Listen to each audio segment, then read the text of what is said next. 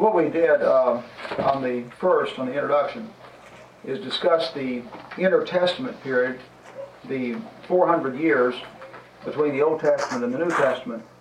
And in discussing it, we noted that uh, what we refer to as the Apocrypha books that's in the Catholic Bible, and most uh, Christians have not read, really it was read by the early Christians. In other words, that they didn't recognize it as inspired, but they did read it. It was part. It was part. It was actually copied and translated as part of the Bibles that they had.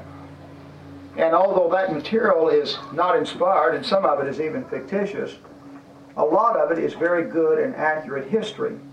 And a lot of what we know between the Old and New Testament comes from these Apocrypha books.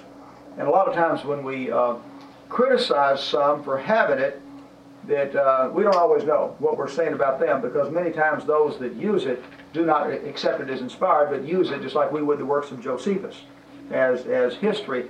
First Maccabees in particular, you know, has good history of that period of time. Well, it's in those books and other works that we learn about some of the things that you come in contact with in the Gospels that you have no background for in the Old Testament. For example, in the Old Testament, you don't read about the synagogue. And you don't read about the Pharisees and the Sadducees and the Herodians and the Essenes and the Zealots. And yet you run into every bit of this as you start the New Testament with the assumption that you already know what's going on. And so you just simply have to read it and try to figure out what's going on. But in these books and all, and in the history before that, we actually can see how these things got started. And what we noted in, in the, those intertestament period is the providence of God was such that if you were going to pick a period of time uh, for Jesus to come in all the history of the world, the recorded history, you could not have picked a better time. Now that sounds unusual in today with television and the population being so much bigger and all. You think, well, man, if, if he was going to come, now would be the time we get all this on TV and have it for everybody. But you really could not have picked a better time in all of history for God to do what He wanted to do through Christ than there at that time. At the uh, time that Jesus came, a couple of things had happened that was very important. And one is that Alexander the Great had conquered the civilized world. And he had spread the Greek language through all of these countries. And so we have all these individual countries who have their individual languages, but yet they also have the Greek language. And so all educated people of Paul's day in the Roman world would have spoke the Greek language. And so it became the absolute perfect language of that day to put the New Testament into. Also, the very nature of the Greek language, the Greeks put tremendous emphasis on philosophy. And when we think of philosophers today, the first thing that pops in our mind if we're read in that area is, is, is ancient Greece. Because of their emphasis, just like in our society today, we put emphasis on science. The end result is that we have a language that is specialized in the direction of science. That we have invented all kinds of words to deal with all, every minute physical, empirical thing and in the realm of science. In their language, because philosophy was a specialty, the Greek had developed a vocabulary to express spiritual and abstract concepts. Like, for example, we've studied before that we read in our English translation the word love. And yet the word love is um, a rendering of at least two different words, agape and phileo, in the New Testament. Either one of them are more precise than love, and each of them are different.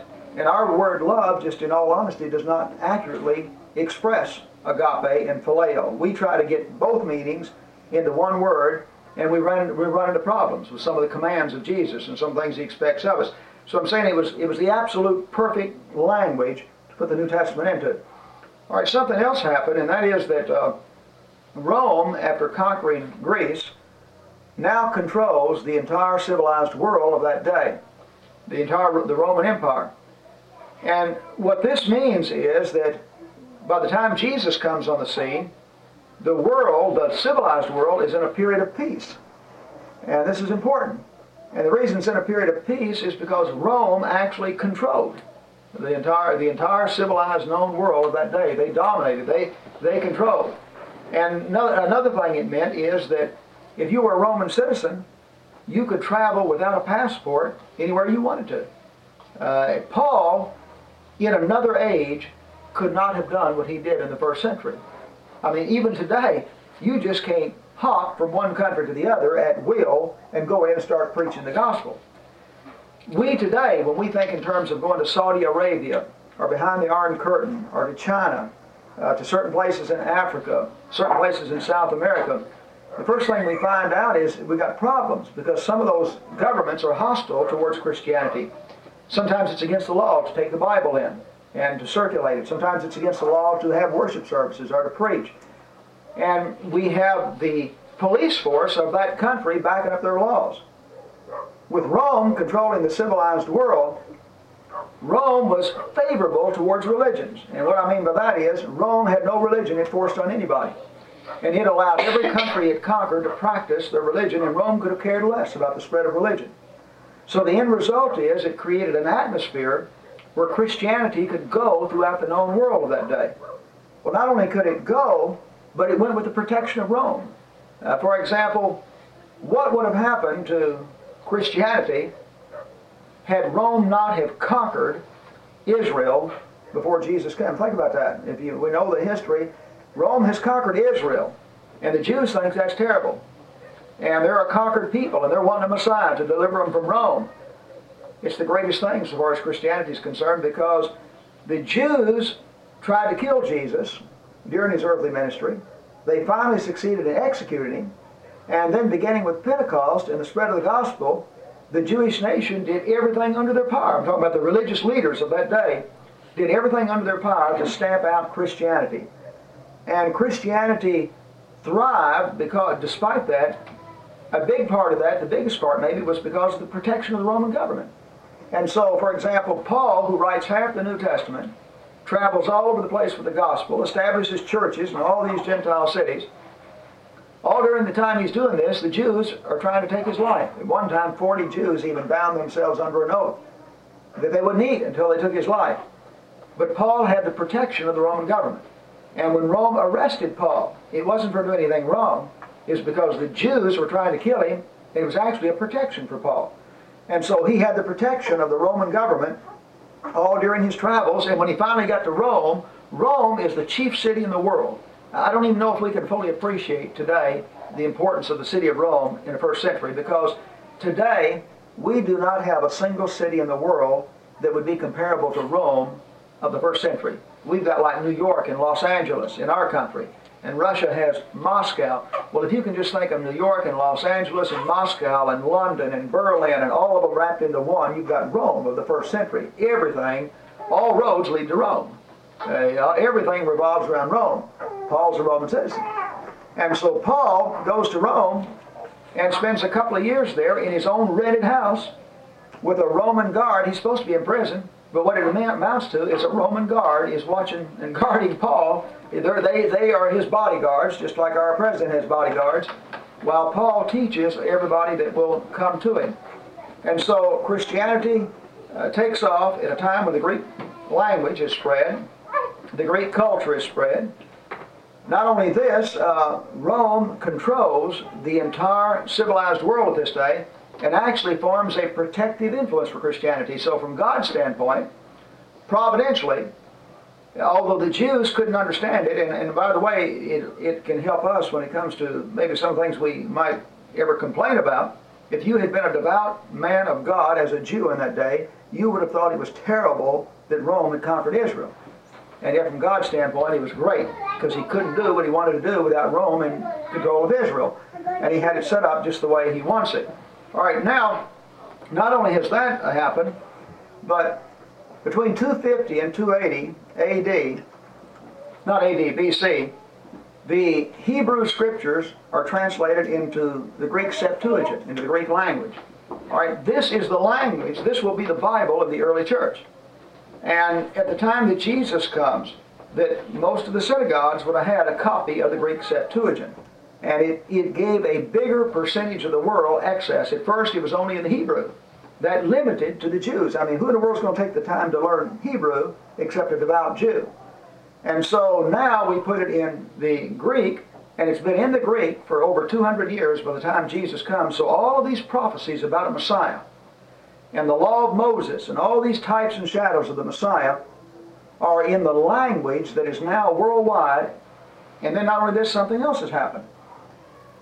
God has, over the years, in punishing Israel, allowed countries like Babylon and Assyria to conquer them, and they have scattered the Jews all over the civilized world. Well, the end result was that the Jew is scattered all over. Two things happen, or more, I'm two that I'm going to mention. A whole lot of things happen. Number one, every place the Jew went, he took the knowledge of a, of a coming Messiah and a coming kingdom and a Prince of Peace. It's sort of like the American GI in World War II. We, we can only guess at the hundreds of congregations of the church that have been started in Japan and Okinawa and Guam and in Vietnam and various other places in the South Pacific and other areas because that when the American GI went, he took his religion with him and congregations were established. In fact, Barbara and I knew a man that, uh, uh, a master, black master sergeant in uh, Kentucky that preached for the congregation where my parents went to, that in Vietnam while he was there, he helped to establish, he was a sergeant over there during wartime and helped establish several congregations of the church. When I was in Okinawa, the church had been established there primarily by American GIs that had set up a congregation in that area. So in the same vein, the Jew took that knowledge wherever he went. So much so that in the writings of other people, uh, even in the writings of, of Confucius, for example, of the, the Chinese proverbs and all, there, there is these statements about this man from the West that was supposed to come, you know, this, this great prophet, this great Messiah that was supposed to come to the world. So every, everybody's looking for something. All right, another thing that Jew did is that the temple had been destroyed. And with the temple destroyed, the Jew, of course, his whole worship centered around the temple. But, but in his captivity, the Jew wanted a place to study the Bible, to study, the, of course, for them, the, what we call the Old Testament Scriptures, and to worship God and to pray, even though the temple was destroyed. And so what the Jew did, he built these buildings that we call synagogues. The New Testament church evolved from the synagogue. Uh, some of these thoughts that we think of as original in the New Testament actually evolved out of the Jewish synagogue. Our pattern of worship, for example, in the church came out of the Jewish synagogue. Uh, and, and so the, the, the concept of elders and deacons and the autonomy and, and, and meeting for Bible study and prayer and singing and whatnot goes back to the Jewish synagogue. So these synagogues were built all over. Well, see what is going to happen. Uh, these synagogues think of them as Jewish churches. And the buildings are there. They're built all over the world, the civilized world, the Roman world. Well, what that means is that when Christianity takes off, beginning at Pentecost, it's like already having, now when we go to, say for example, places in Africa, we call a tribe together with a bale or something and we do the best we can. We do the best we can in India, out on the streets and in houses and things like that. But can you imagine going and you've already got church buildings? all over the place. So every time you go into a city, just like when you go through the book of Acts, what does Paul do? He goes to the synagogue. And so at the synagogue, you already have religious people meeting who have been studying the prophecies about a Messiah to come. And so these synagogues then have been scattered all over the Jewish world of that day, all over, all over the Roman controlled world. And they will make the perfect vehicle to spread Christianity. So everything about it was ideal. And then again, this period of peace from beginning with 27 BC to about 90 AD, we have the longest period of recorded peace the world has ever known. I mean, there was no nations warring or anything of that nature because Rome just simply controlled the civilized world at that point. That's the time when Jesus comes on the scene. All right, now, the record of Jesus, our belief as Christians, centers around one person, and that's Jesus. We, we are the only religion that has ever existed uh, that centers around a person entirely. The Mo- law of Moses centered around a law, not Moses. It centered around a law. But Christianity revolves around a person. And it's the, the concept of God incarnate, God in the flesh, God dying for humanity, God dying, God being buried, and God raised is unique to Christianity. Now, there will be other religions after Christianity that will use these concepts. Now, the reason I emphasize uniqueness is because that uh, one of the things that somebody would do if they wanted to falsify the Christian claim is to go back and show how that every single concept they believed evolved from the culture they lived in. And they simply took it a step further.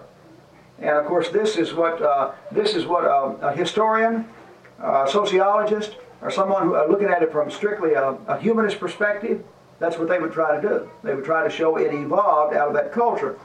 But those things I mentioned are absolutely unique to Christianity, and you only find them in other religions after Christianity. And what happens is Christianity is so successful that some of these other groups begin to buy into some of the concepts, and we find those concepts being written, for example, uh, in the Muslim religion. The Muslim religion bought into the Old Testament and, and to the New Testament. And you can show how that the, the Muslims actually evolve out of a belief structure where they take what they believe out of both the Old and the New Testament and then try to pull it together, with Muhammad being the one pulled together. But the idea of one God and, and the, the various other ideas that are propagated within the Muslim religion actually come out of contact with both Christians and Jews, and you can actually see the evolution of thought in their system. There's nothing unique to it. Uh, there's a, not only there are a lot of falsehoods, there's nothing unique to it, nothing that's new about the religion itself. If it revolves around Christ, then from the Christian standpoint, absolutely the most important thing that you and I can study is the person of Christ. Christianity stands or falls on the deity of Jesus. It stands or falls then, as far as his deity, on the death, burial, and resurrection.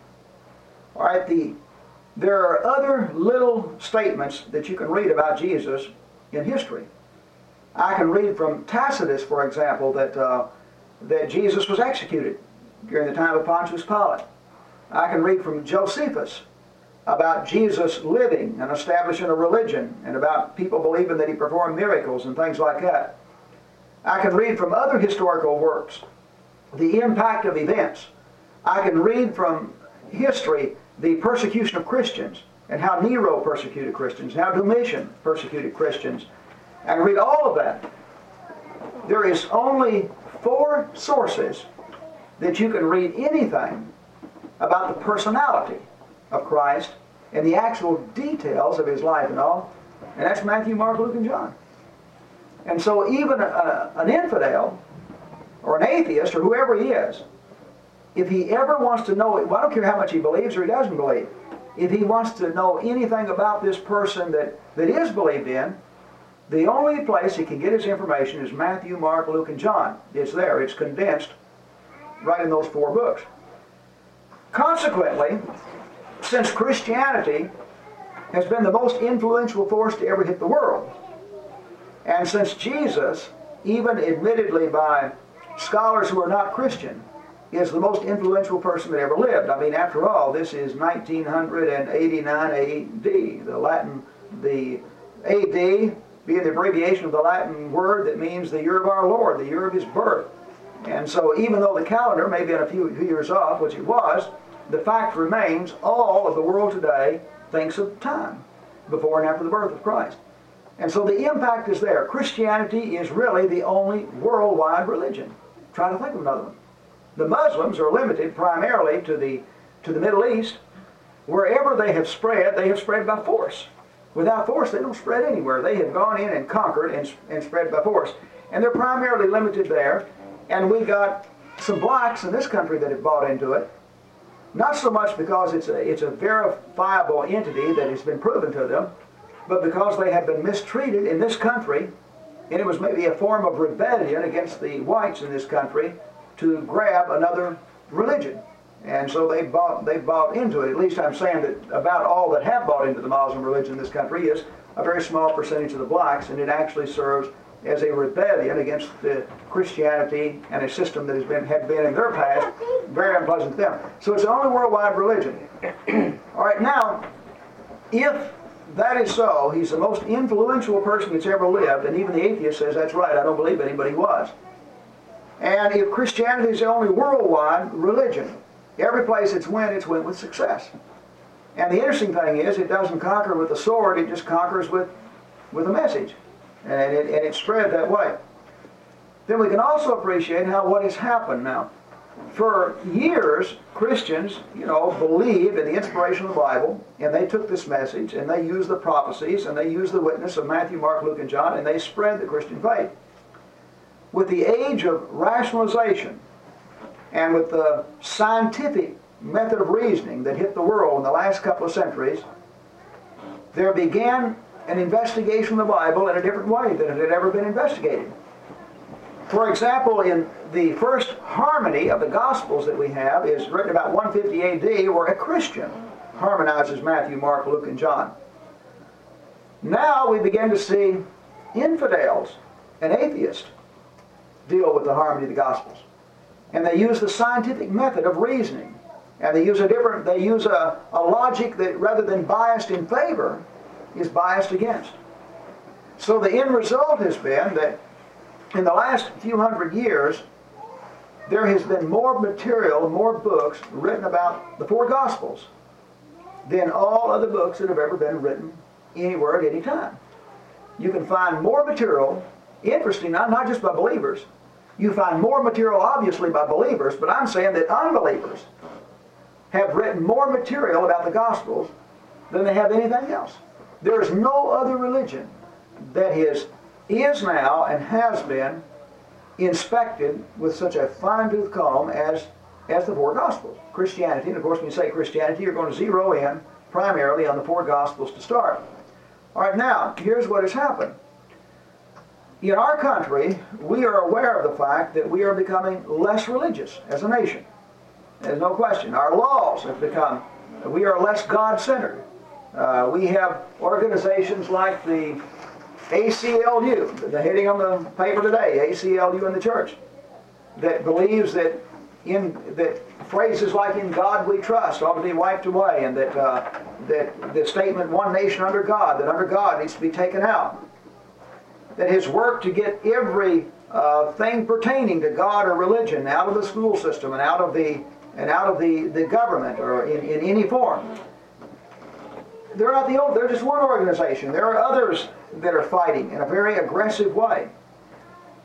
These books have been, the books that have been responsible for this really go back into the last century to the commentaries written by skeptics of the Gospels and of the Bible. And so we've had several generations go to state colleges where they have studied the information exposing things about the Gospels. For example, in years past, individuals would have studied a harmony of the Gospels, or studied Matthew, Mark, Luke, and John. They began to study in state institutions the contradictions in the Bible, the contradictions in Matthew, Mark, Luke, and John. Uh, who copied off who? Uh, here, this, this was copied, and this was copied, and this was copied. This wasn't copied. You can look at all the, the contradictions in it. How can anybody believe this? Uh, miracles have been attacked. Uh, Thomas Jefferson, who believed in God, a deist. Uh, Jefferson translated the Bible, especially translated the entire New Testament. And in translating it, he left out the miracles. And he believed that it, he believed that the teaching was good and moral, and it was good for people to study. But the miracles were false and had been written in. Well, Jefferson didn't come up with that on his own. He had been influenced by some of the writing that we've talked about. The man that is spoke of here is president of the ACLU in Chattanooga, was at one time an ordained elder in the Presbyterian Church. He's no longer in the Presbyterian Church, nor any Christian church. He would not claim to be a believer in Jesus. He's a well-educated man. As a result of his contact with this kind of information, pointing out the contradictions in the Bible, how certain thought patterns evolved, and there was nothing unique there at all. Uh, how that uh, miracles were written into it, and things of this nature. He reached the point where he became an unbeliever. So far as the deity, in other words, Jesus would be to him a good man, as we as we call people good that live, but he would not believe in the miracles, definitely not in the resurrection or anything of that nature. All right, consequently, now what's happening, and it's been happening for several years. This is the world of those people that have gone through a line of study where they have investigated that. They're editors of papers. They write the textbooks for the schools. They're on the Supreme Court. They're in our Congress. They're in very important offices all over the, all over the country. And this has caused a change in the laws and things that are happening in our society. Now, while all of this has been happening to undermine the Bible, Christians have set back.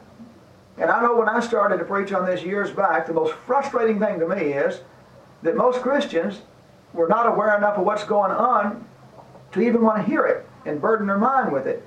Christians have continued to preach in this generation the way they preached 100 years ago. And that is just get up and say, the Bible says so and so. The Bible says this and the Bible says that. And then we wonder why everybody doesn't just believe it. Well, that's great if the person you're talking to believes the Bible. And so in, uh, in my young years, and in the young years of you all, well, like right up on this mountain. In fact, on this mountain, in rural areas like this, you can still do it. In Grundy County, you can get, still get up and make believers by just saying that the Bible says such and such. Because they, they may not know what it says, but they believe, for whatever reason, you know, they believe it's inspired. And so if you say the Bible says so and so, and you can prove them that, then, then you've got a valid, a valid point. On the day of Pentecost, the sermon that Peter preached and converted 3,000 Jews would not have converted 3,000 Gentiles. He quoted Old Testament prophecies and showed how Jesus fulfilled them. That was powerful to a Jew that believed the prophecies and was aware of these things. To a Gentile who was not studied in those prophecies, he would have still been sitting there shaking his head. You see, it would have had to have been the miracle, it would have had to have been some other teaching about the prophecies, there would have been, had to have been more groundwork that was laid for, for that individual. Okay, today, we still are, in our writing, in our teaching, presenting the material that way, but the end result is, like for example, I'll use the group that I've been affiliated now with, the, the Churches of Christ, they're stagnant. Uh, for a period of time they were growing. Uh, they're absolutely stagnant now. There, there's not enough growth to even talk about. Oh, I know they, make, they baptize their kids, and somebody marries and they baptize a mate and things like that. And I'm talking about in the United States now. But as many as they convert, they lose. And it, it's a stagnant organization. And so are most of the other groups. And some of the groups that are growing among the some of the fundamentalist Christian groups are growing, are not growing by going out here and converting atheists and unbelievers. They're proselyting. Like here you got uh, this holiness group that converts somebody out of the Catholic Church, and they say we've converted somebody. Well, see, he already believed in God. He already believed in Jesus. And are, are, are like uh, a church of somebody else in the Church of Christ, you see. We'll say we, we converted 50 people. We went out here and had a gospel meeting, converted 50 people. Well, some of them come out of the Baptist church, some of them come out of the Methodist church, some of them come out of the Presbyterian church. Or the Church of God will go out here and say, hey, we, we converted 30 people this week. Some of them come out of the Church of Christ, some of them come out of the Baptist church and all. But if you really think about it, and if you're familiar with what's going on in all the churches and all, that there's nobody reaching out, the atheists are not being converted. And the infidels not being converted. And the skeptics are not being converted. I'm talking about in, in any kind of number. I'm not talking about that exceptional individual. They're not being reached. They are growing in number while we talk with one another and argue back and forth on particular doctrines. We, you know, we believe in the deity of Jesus, the inspiration of the Bible, while we fight back and forth on individual things and argue, you know, and, and proselyte one to the other. The atheist is winning the day. He's, he's winning the day in the school system. And he's, he's winning the day in the newspapers. He's winning the day in our government. And so we've got laws like, for example, the, the, the abortion law that could not have existed in this country at one time. And now it's, it's totally legal and accepted, and the majority of our population fully endorses uh, that, that concept right now. This guy here, in giving the values of the ACLU, in uh, talking about their contending for right uh, uh, free speech, he gives an example. He says, taking this view to the extreme, even if you had a cookie, incestuous family that made a videotape involving parents and children performing sex acts together, the ACLU would not restrict their right to sell that videotape. Now, that's not what somebody's saying about what the ACLU believes. That is the president of the ACLU in, in Chattanooga. He's saying you don't have the result. He, he is totally against hindering the sale or promotion of pornography in any way or anything of that nature. You don't have total freedom of speech. Okay, they they are becoming more and more effective. The man who ran for president, one of the men that ran for president this year, was a card-carrying member of the ACLU and a believer of, of those particular principles. And they are becoming more numerous all the time. And, and the point is that our society is being affected there. And part of the problems is that Christians are continuing to look at Christianity in the same way that they've always looked at it, and we're not doing our homework. Now, the, what we're going to do in our, in our study that we're starting tonight, and that is we're going to look at the Gospels from the standpoint of examining the arguments that the atheists and infidels have posed against it. What do they mean when they talk about the contradictions in the Gospel? Sometimes Christians, in defending it, have, have in not knowing and understanding it themselves, have made the Bible say things that it doesn't say. Uh, for example, in some of our harmonies of the gospel, we have did some things that, uh, that are absurd to a thinking person that's an unbeliever. For example, when you read about Peter's denying Jesus before, you know, his uh, crucifixion, if you read the various accounts as they record what Peter said, they don't all record exactly the same thing. So one harmony of the gospel has got Peter denying six different times in order to take all this into consideration. He said, if you just have three, you've got contradiction. And of course, the infidels have pointed this out. So he says what he really did is deny it six different times. And he does this to get a harmony there. But the problem is, he then flies right in the face of Jesus' statement that before the cock crows, you'll deny me three times. But he's got him there doing it six times. And we have worked out all kinds of explanations to try and show why that when you read this in Mark, it's worded different than you read it in Matthew. And there's no question that when you read Matthew, Mark, and Luke, that you can read the same conversation in different words there. You can read the same parable, and it'll be said in just a little bit different way.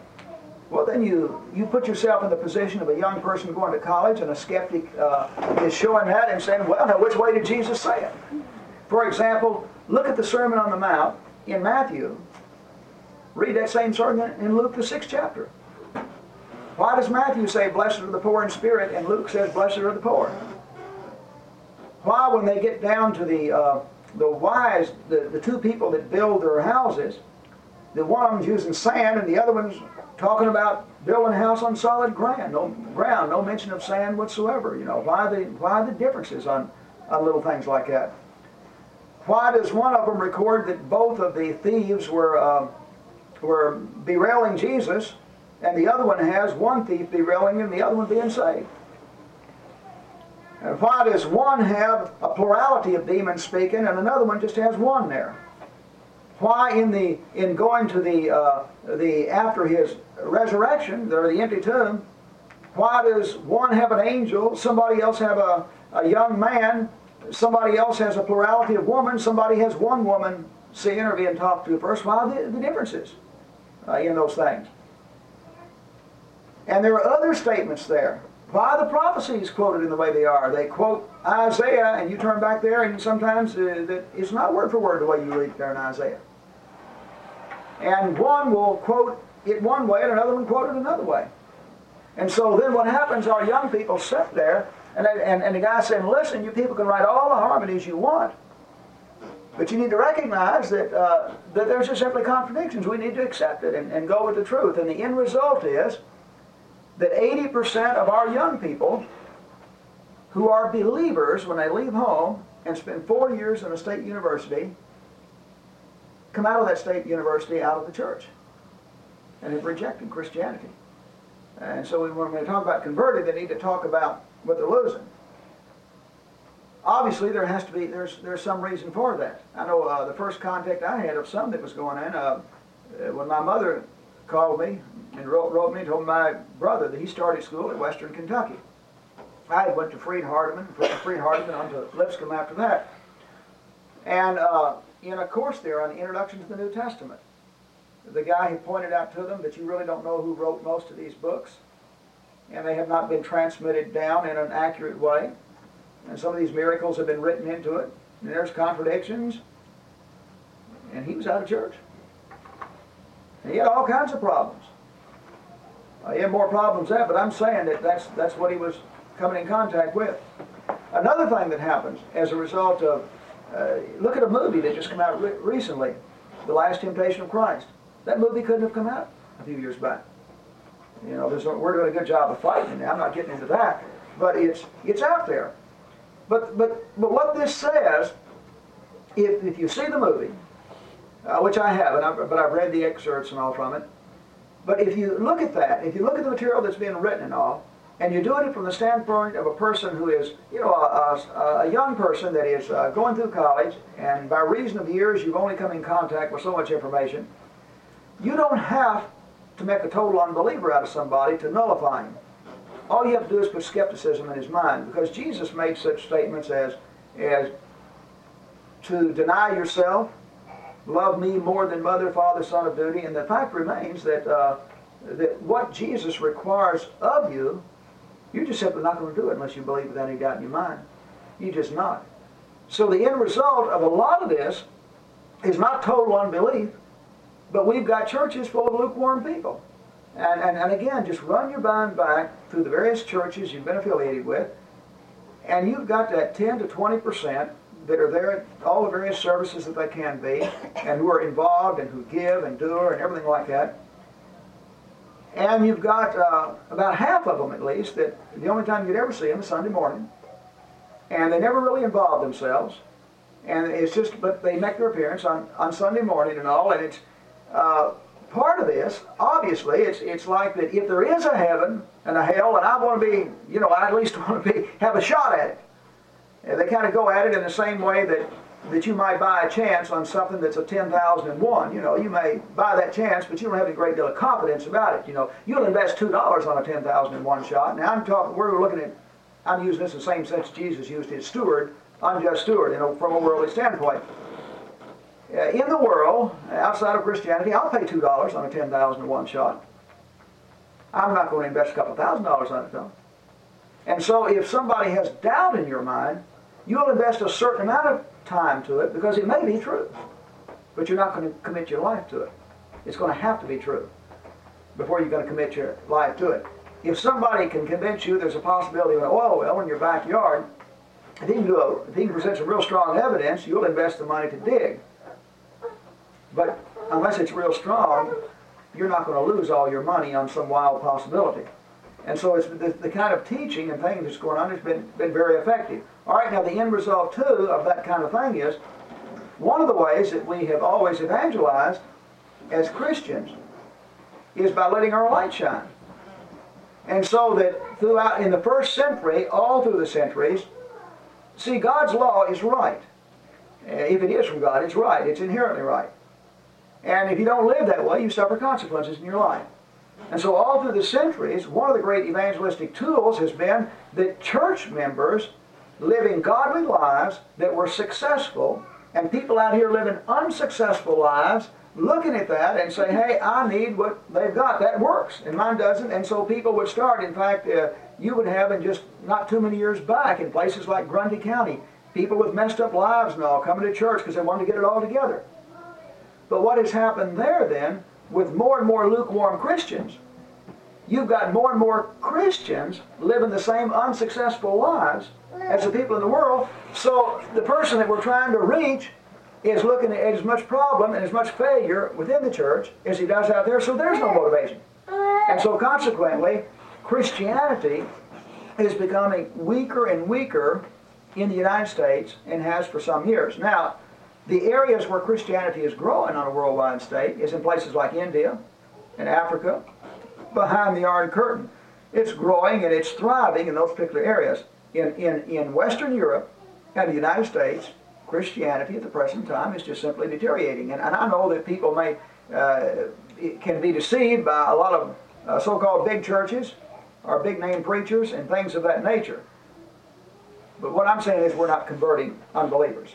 Uh, you may have somebody in a charismatic group that persuades somebody from a Baptist or Church of Christ that he can have the Spirit, and you know he feels real good about that. You know, or you might have uh, somebody that convinces him that you know you missed it on this legal point, and they go we go back and forth. But so far as getting out here and really converting unbelievers, like it was once done, we're really not doing it, and affecting the world, we're not doing it. Now, we're protesting a lot as Christians about the things that are going on. And, and, and, we're trying to get involved and change our government and change, we're fighting abortion and all this kind of thing. But when you look at Christianity back through the history, Christianity has not changed things like abortion by getting out in the streets and throwing rocks and fighting and trying to force their belief on somebody else. Christianity changed the world by converting individual people. And so Paul and the early Christians lived under, under a totalitarian type government. When Paul went to Corinth, when Paul went to Rome, Paul didn't tackle Caesar. Paul didn't tackle the laws of Rome and said, uh, I disagree with slavery and I disagree with this and you're going to have to change this law. and We need to get a few Christians on the Senate and things like that. They just went out and started converting individual people. Well, as you convert individual people, the first thing you know that you converted some senators and you converted doctors and you converted lawyers and you converted writers. And so as you do this, Christianity overthrows the Roman world. And if America comes back from a Christian perspective, it won't be because we have forced what we believe is right on people that don't want it, because you're not going to do it.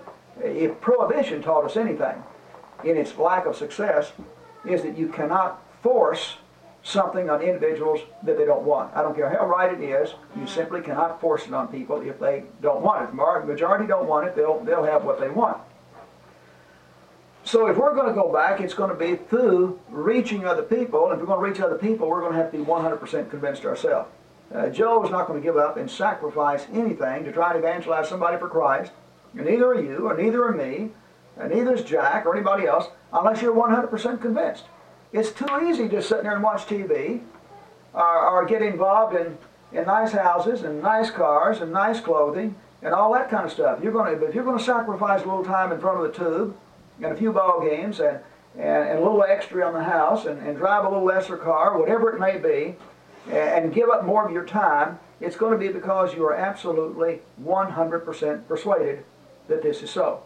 Okay, now, if we're going to reach then, more Christians are going to have to take the time to learn the kind of information we're going to talk about in order to, to be able to reach, first of all, Christians who are coming in contact with that and don't know how to handle it. And then to reach out among those that are actually skeptical and unbelieving. And see, the problem has been in getting Christians to do this, we're talking about something that takes a lot of study, a whole lot of study, and a lot of thought, and, and some reading of books and all. And Christians have said back, well, I believe, and, and, and the attitude has been, I don't need all of that, you know. I don't need to understand every little old mechanical detail or every argument they make or know how to answer everything. I believe, I think what he's saying is silly. Like, that's the way sometimes we handle evolution. It's silly. Don't bother with it. Fine. If that's your attitude, you don't have to believe it, but you're not going to convert the guy that does. As long as you have the attitude of that's silly, I'm not going to bother learning anything about it, fine. Then you're not going to have any part. Uh, that's the opposite of somebody like John, John Clayton, who is saying, I don't believe it either, but I'm going to, in order to reach the person who does believe it, I'm going to have to understand the system well enough to explain it to him and then show him the evidence behind this over here. And that's what we're going to have dealing with the Gospels or anything like that. Now, here are some of the points that we'll note as we go through the, the four books. When anybody tells you that there are contradictions uh, within the Bible and whatnot, allow for the fact that there are differences in wording and things of this nature. And what you want to be able to do is to sit down and know how to reason with that individual. And first, maybe when we look at some of this, you might read a little different yourself as you go as you go through it. Number one, if there are, in other words, this guy's telling you there's contradictions in Matthew, Mark, Luke, and John, you know, fine. I agree that everything's not said exactly the same way. But let's see what we've got here. What you're saying then is we've got four separate accounts. Obviously, we don't have one that just copied off the others, or they did a very poor job of doing it. So what he has told us with those contradictions is that we've got four separate accounts. Well, then he comes along and he says something else. He says, there's a document that we call the Q document, that Matthew, Mark, and Luke all copied from. Well, I agree with him. There is a document that runs through Matthew, Mark, and Luke. One, anytime that you read a statement that is exactly word for word the same in three different documents, then obviously the only thing you can come up with is they copied off the same source. But what have you got there? You've already acknowledged Matthew, Mark, and Luke, but then you've got them each. Remember, Luke tells you in his introduction that many people had set in hand to write about this, and that he had conferred with the witnesses, read the other materials, and as a historian, he's putting this down. What you now have is a, a fourth source, a fourth witness, out of the three. So you not only have the three, what you've got him to acknowledge, and say, give him credit for a few contradictions there, because we'll deal with them. But he's saying you've got three separate accounts. Three separate writers are responsible for this.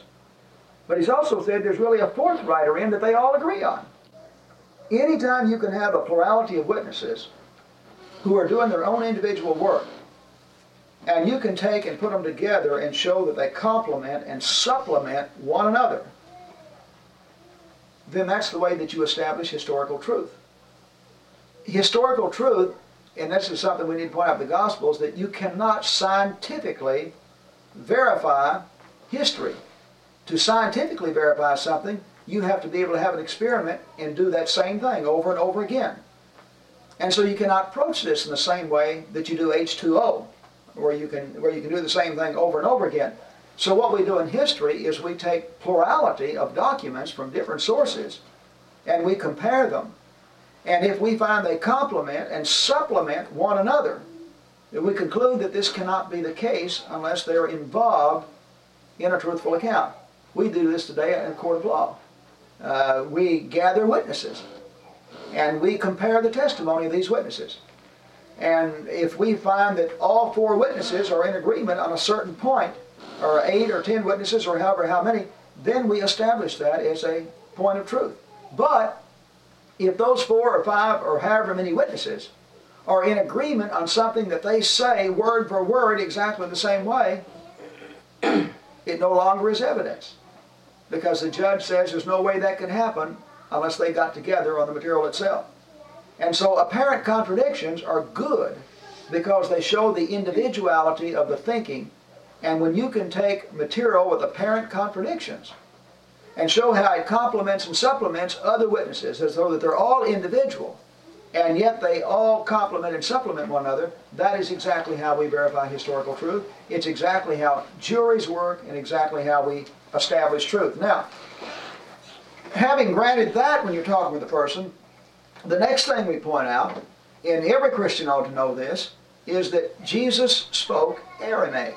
He didn't speak Hebrew, he spoke the Aramaic language. But our four Gospels are translated from the Greek. So that means that each Matthew, Mark, Luke, and John have had to take words that Jesus spoke in Aramaic and they've had to put it into Greek, and then of course we come into English. Well, if me and Steve and uh, Mark and Joe heard Jack say something in English, and all of us are also fluent in French. And so we each hear Joe speak for a half hour in English. And so I'm going to sit down and translate what he said to French. And so is Steve, and so is Mark, so is Joe. What do you think is going to happen? Are we going to have word for word the same speech? Are we going to have some times where, where maybe even the, the subject is rearranged a little bit? Are we going to have a situation where maybe I put the emphasis on one thing? I might even underline it, put a big uh, exclamation point or something, and Steve not do it, or, Joe, or you put the emphasis on something else? Might we have a situation where I even uh, get the speech in such a way that, that as, as he speaks and gives his train of thought, that I might topically arrange it so I, I put everything he said about one subject together and everything he says about another subject together and everything he says about another subject together. Steve might just record it from what he said beginning to end in chronological order. Does that happen when newspaper reporters listen to speakers today?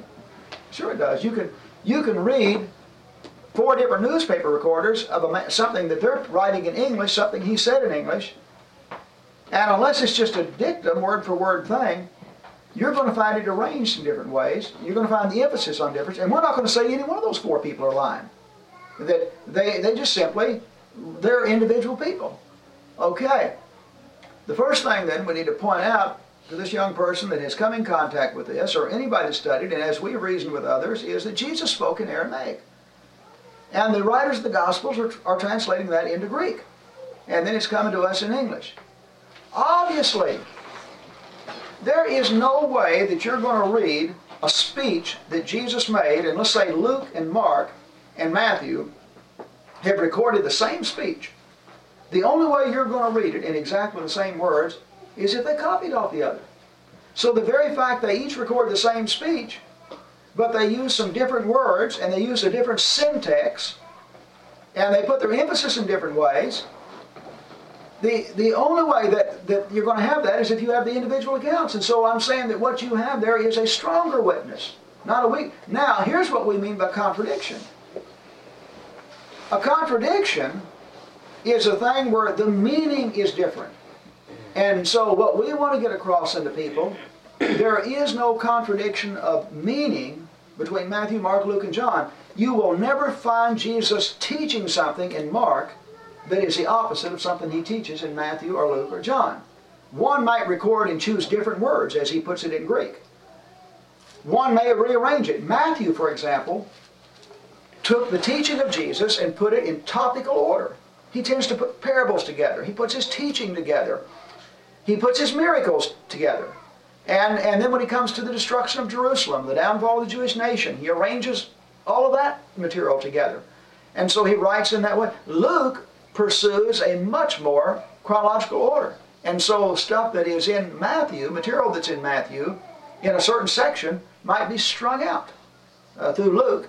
Uh, for example, what Matthew has about the destruction of Jerusalem in the 24th chapter, in Luke, he'll have some of it in the 17th chapter, and some of it over here in the 21st chapter, and some of it somewhere else. So those kind of things happen. That doesn't take away, it strengthens the fact that you actually have four different witnesses and, and you have something that couldn't take place. In other words, what happens when somebody reads mine and Steve's and Mark's and Joe's account of what Jack has said, and each of us have recorded what Jack said exactly in the French, word for word, and exactly the same, beginning to end. And then we're going to try to hand this as, uh, later on as four witnesses to what Jack said. What is the judge going to say? He's going to say, you people got in a corner and made that up because it is impossible for me to sit here and to write it in French and come up with what he said, and Steve and you and him, that's impossible. So he's going to throw it out of court. He's not even going to have anything to do with it. But on the other hand, what if each of us record what he said, and there is absolutely no contradiction in the meaning, but yet there's different words, there's different syntax, there's different order. He's going to look at that and he's saying, this kind of agreement, I can see the individuality, and this kind of agreement would be impossible except you're recording what he said. You couldn't have that kind. And so the, what has been put forth as a weakness is in reality a strength, and God, remember what God did with the apostles. The apostles were witnesses. Jesus said, You will be witnesses in Judea and in Samaria and unto the uttermost parts of the earth they didn't, Matthew, when he wrote, didn't need the Holy Spirit dictating what he wrote down. Matthew saw it with his own eyes. And uh, Mark, in the first century, Mark's gospel is referred to as gospel, gospel of Peter, according to Mark.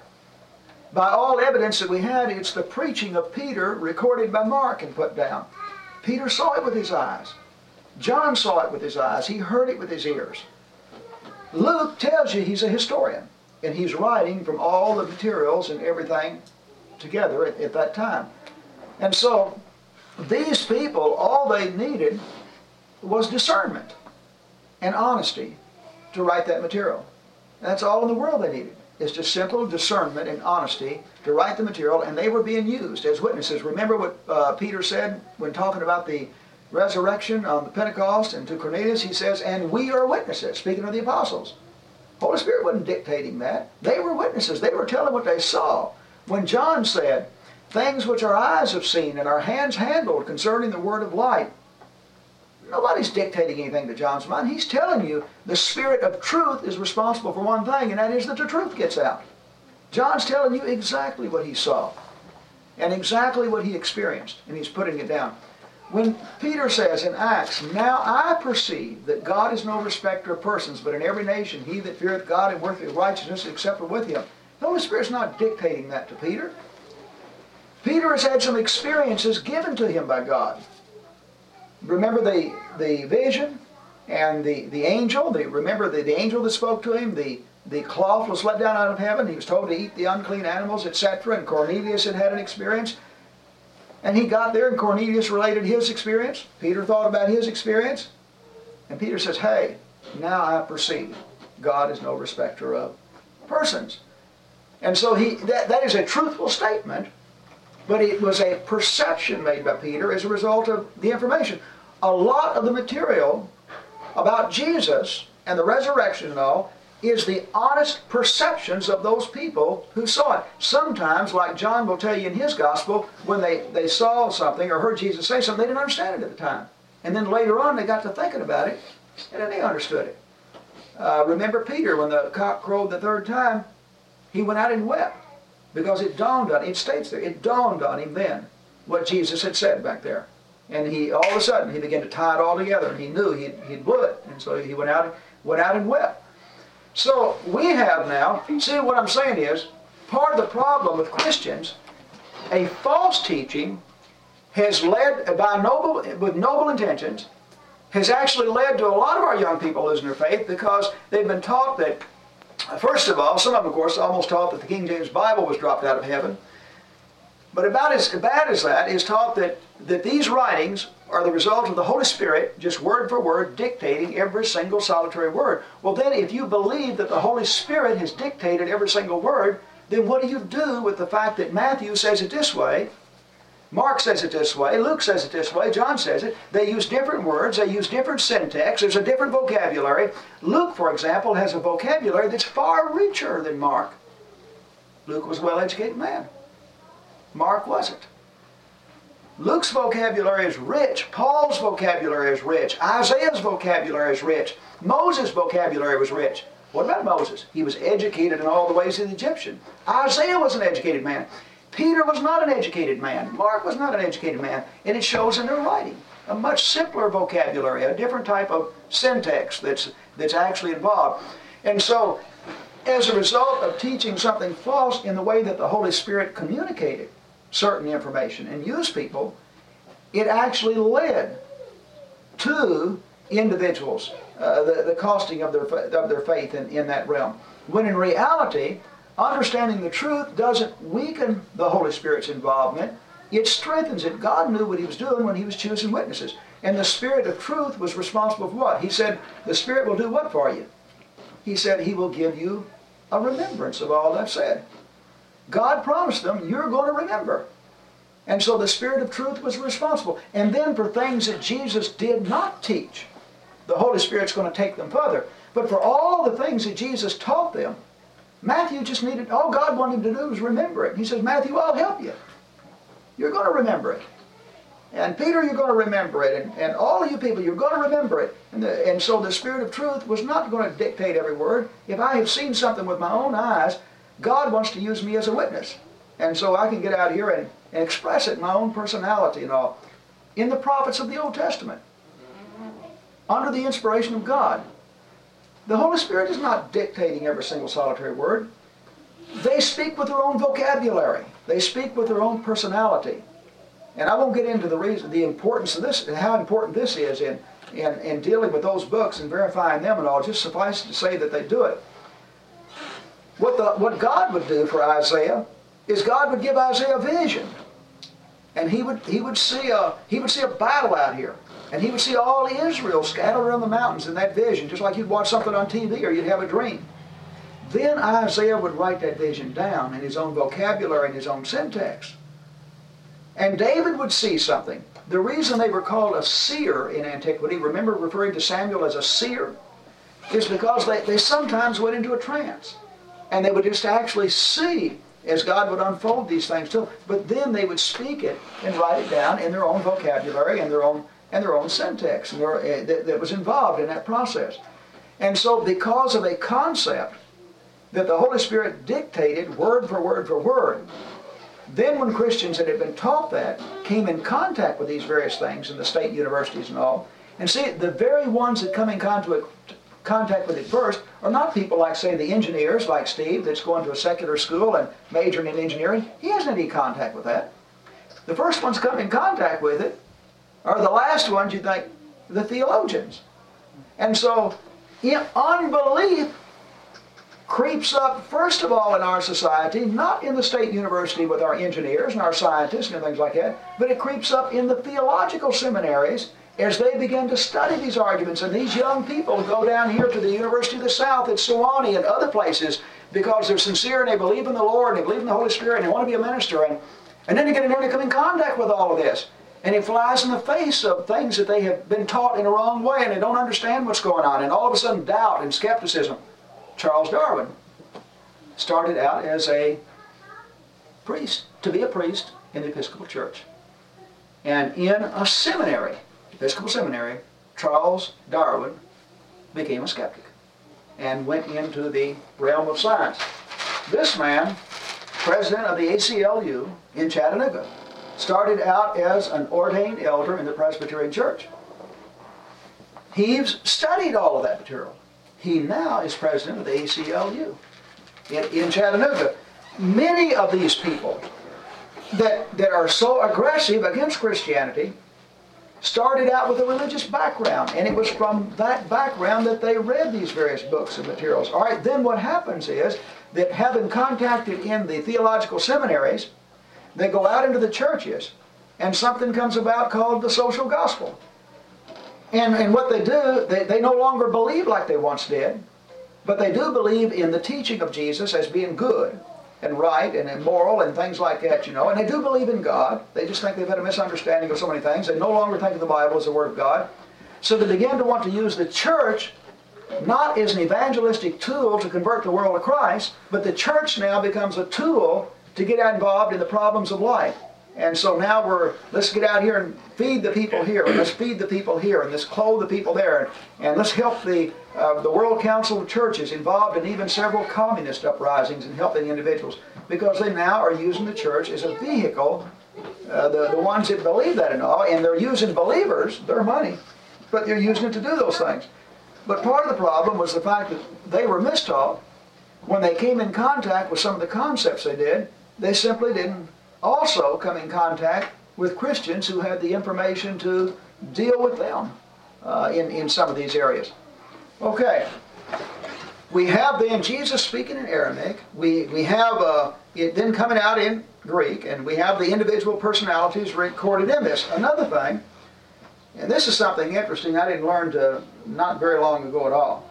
Uh, you and I, with whenever everybody, when they evaluate something else, you do it with the standard that you're familiar with. In our society, when we quote something, we put quotation marks around it. And if you don't quote it accurately, you're guilty of doing something wrong. And not only that, you just don't take somebody else's thoughts out there and blend it in as yours and not give credit to that. Any of us that have ever done a paper in college and all know that even when you don't quote, if even the thought come from somebody else, you go ahead and, and document that thought and you give full credit. Well, we go back to the Bible, and the scholars have done through the centuries. And they've had problems with, he's quoting Isaiah here, but you know, he, he's, he's inaccurate. That's not what Isaiah really said. All the meaning is there. That's not what Isaiah really said. Number one, in antiquity, uh, in, the, in the Greek language of that day, in the Hebrew language, in the way they wrote in the first century, there was no such thing as quotation marks. It was no big deal to them. When a person quoted another individual, it was no big deal whether he said it word for word the way the other person said. What they considered accurate quoting is that you represented his meaning. In fact, it's interesting to me, the very thing that some of the modern translations have been criticized for, in translating for the meaning when the word, because word for word sometimes does not give you the meaning. You know, what is the third hour of the day? What is the sixth hour of the day? Well, it's if you say the third hour of the day, that's literal and that's accurate. And if you know that the day begins at 6 o'clock in the morning, that's fine. You can figure out it's 9 o'clock, and the 6th hour of the day is 12 o'clock, and the ninth hour of the day is 3 o'clock. But if you don't already know that, what is the third hour of the day? So a modern translation will not translate that literally. It'll just say 9 o'clock, 12 o'clock, or 6. If you read 200 denarii, if you understand that 200 denarii in the days of Jesus was a day's wage, fine. If you don't, then what is 200 denarii? So some of the modern translations will say a day's wage. It's not literal, but it's accurate. Right? In the same vein that some of our modern translations do that in conveying the meaning. The Matthew, Mark, Luke, and John, the Apostle Paul, the Hebrew writer, when they were quoting from the Old Testament prophecies, they weren't concerned about being verbatim. And in fact, all indication is that many times that they were quoting it in the same way I do when I preach, that I read some verses and I quote some verses. Well, I guarantee you when I quote them, they're not all word for word. I'm concerned about the meaning, and to the best of my ability, I'll have them, I'll have word for word. But the big thing I'm concerned with is a meaning, and I know you can go back and check me anytime you want to. Well, see, when the Hebrew writer writes, and he quotes from Isaiah or whatnot, he knows they can go back and check every bit of that. What he's concerned about is the meaning. So consequently, when they quote, you're not going to, Paul, for example, is a, very interesting when he quotes from like the Hebrew manuscripts, or if he quotes from the Greek Septuagint, if there's a mistake in the, man, in the, in the manuscript, Paul will correct it. Paul was a scholar himself. Now the Hebrew writer, when he quoted from the Greek Septuagint, he gave it just the way it said. It'd be like somebody quoting the King James Bible, give it the way he said, as opposed to somebody quoting the King James, and in his mind saying, well, supper means to permit, and so I'm going to put permit there. Charity means love, and so I'm going to put love there. And so he goes ahead and puts those words in there. Well, that's what Paul does when he quotes from the Greek Septuagint. If there's a mistake there or another word that he thinks is more appropriate, he puts it there. And he didn't feel obligated to explain that in any way. And there was no quotes or anything like that because in, their, in the way that they thought and the way they did their reasoning, that is the way that they quoted. They didn't, they didn't have to quote word for word. They didn't use quotation marks. And they could go ahead and quote that very thing. And the important thing was that they had the meaning. So, if somebody says there's contradictions on the quotations of the prophecies and things of that nature, if he's talking about words not being exactly the same, sure, big deal. But if he's saying that there's contradiction of meaning, there's not. And so one writer might quote a certain passage in Isaiah and use different words than another writer.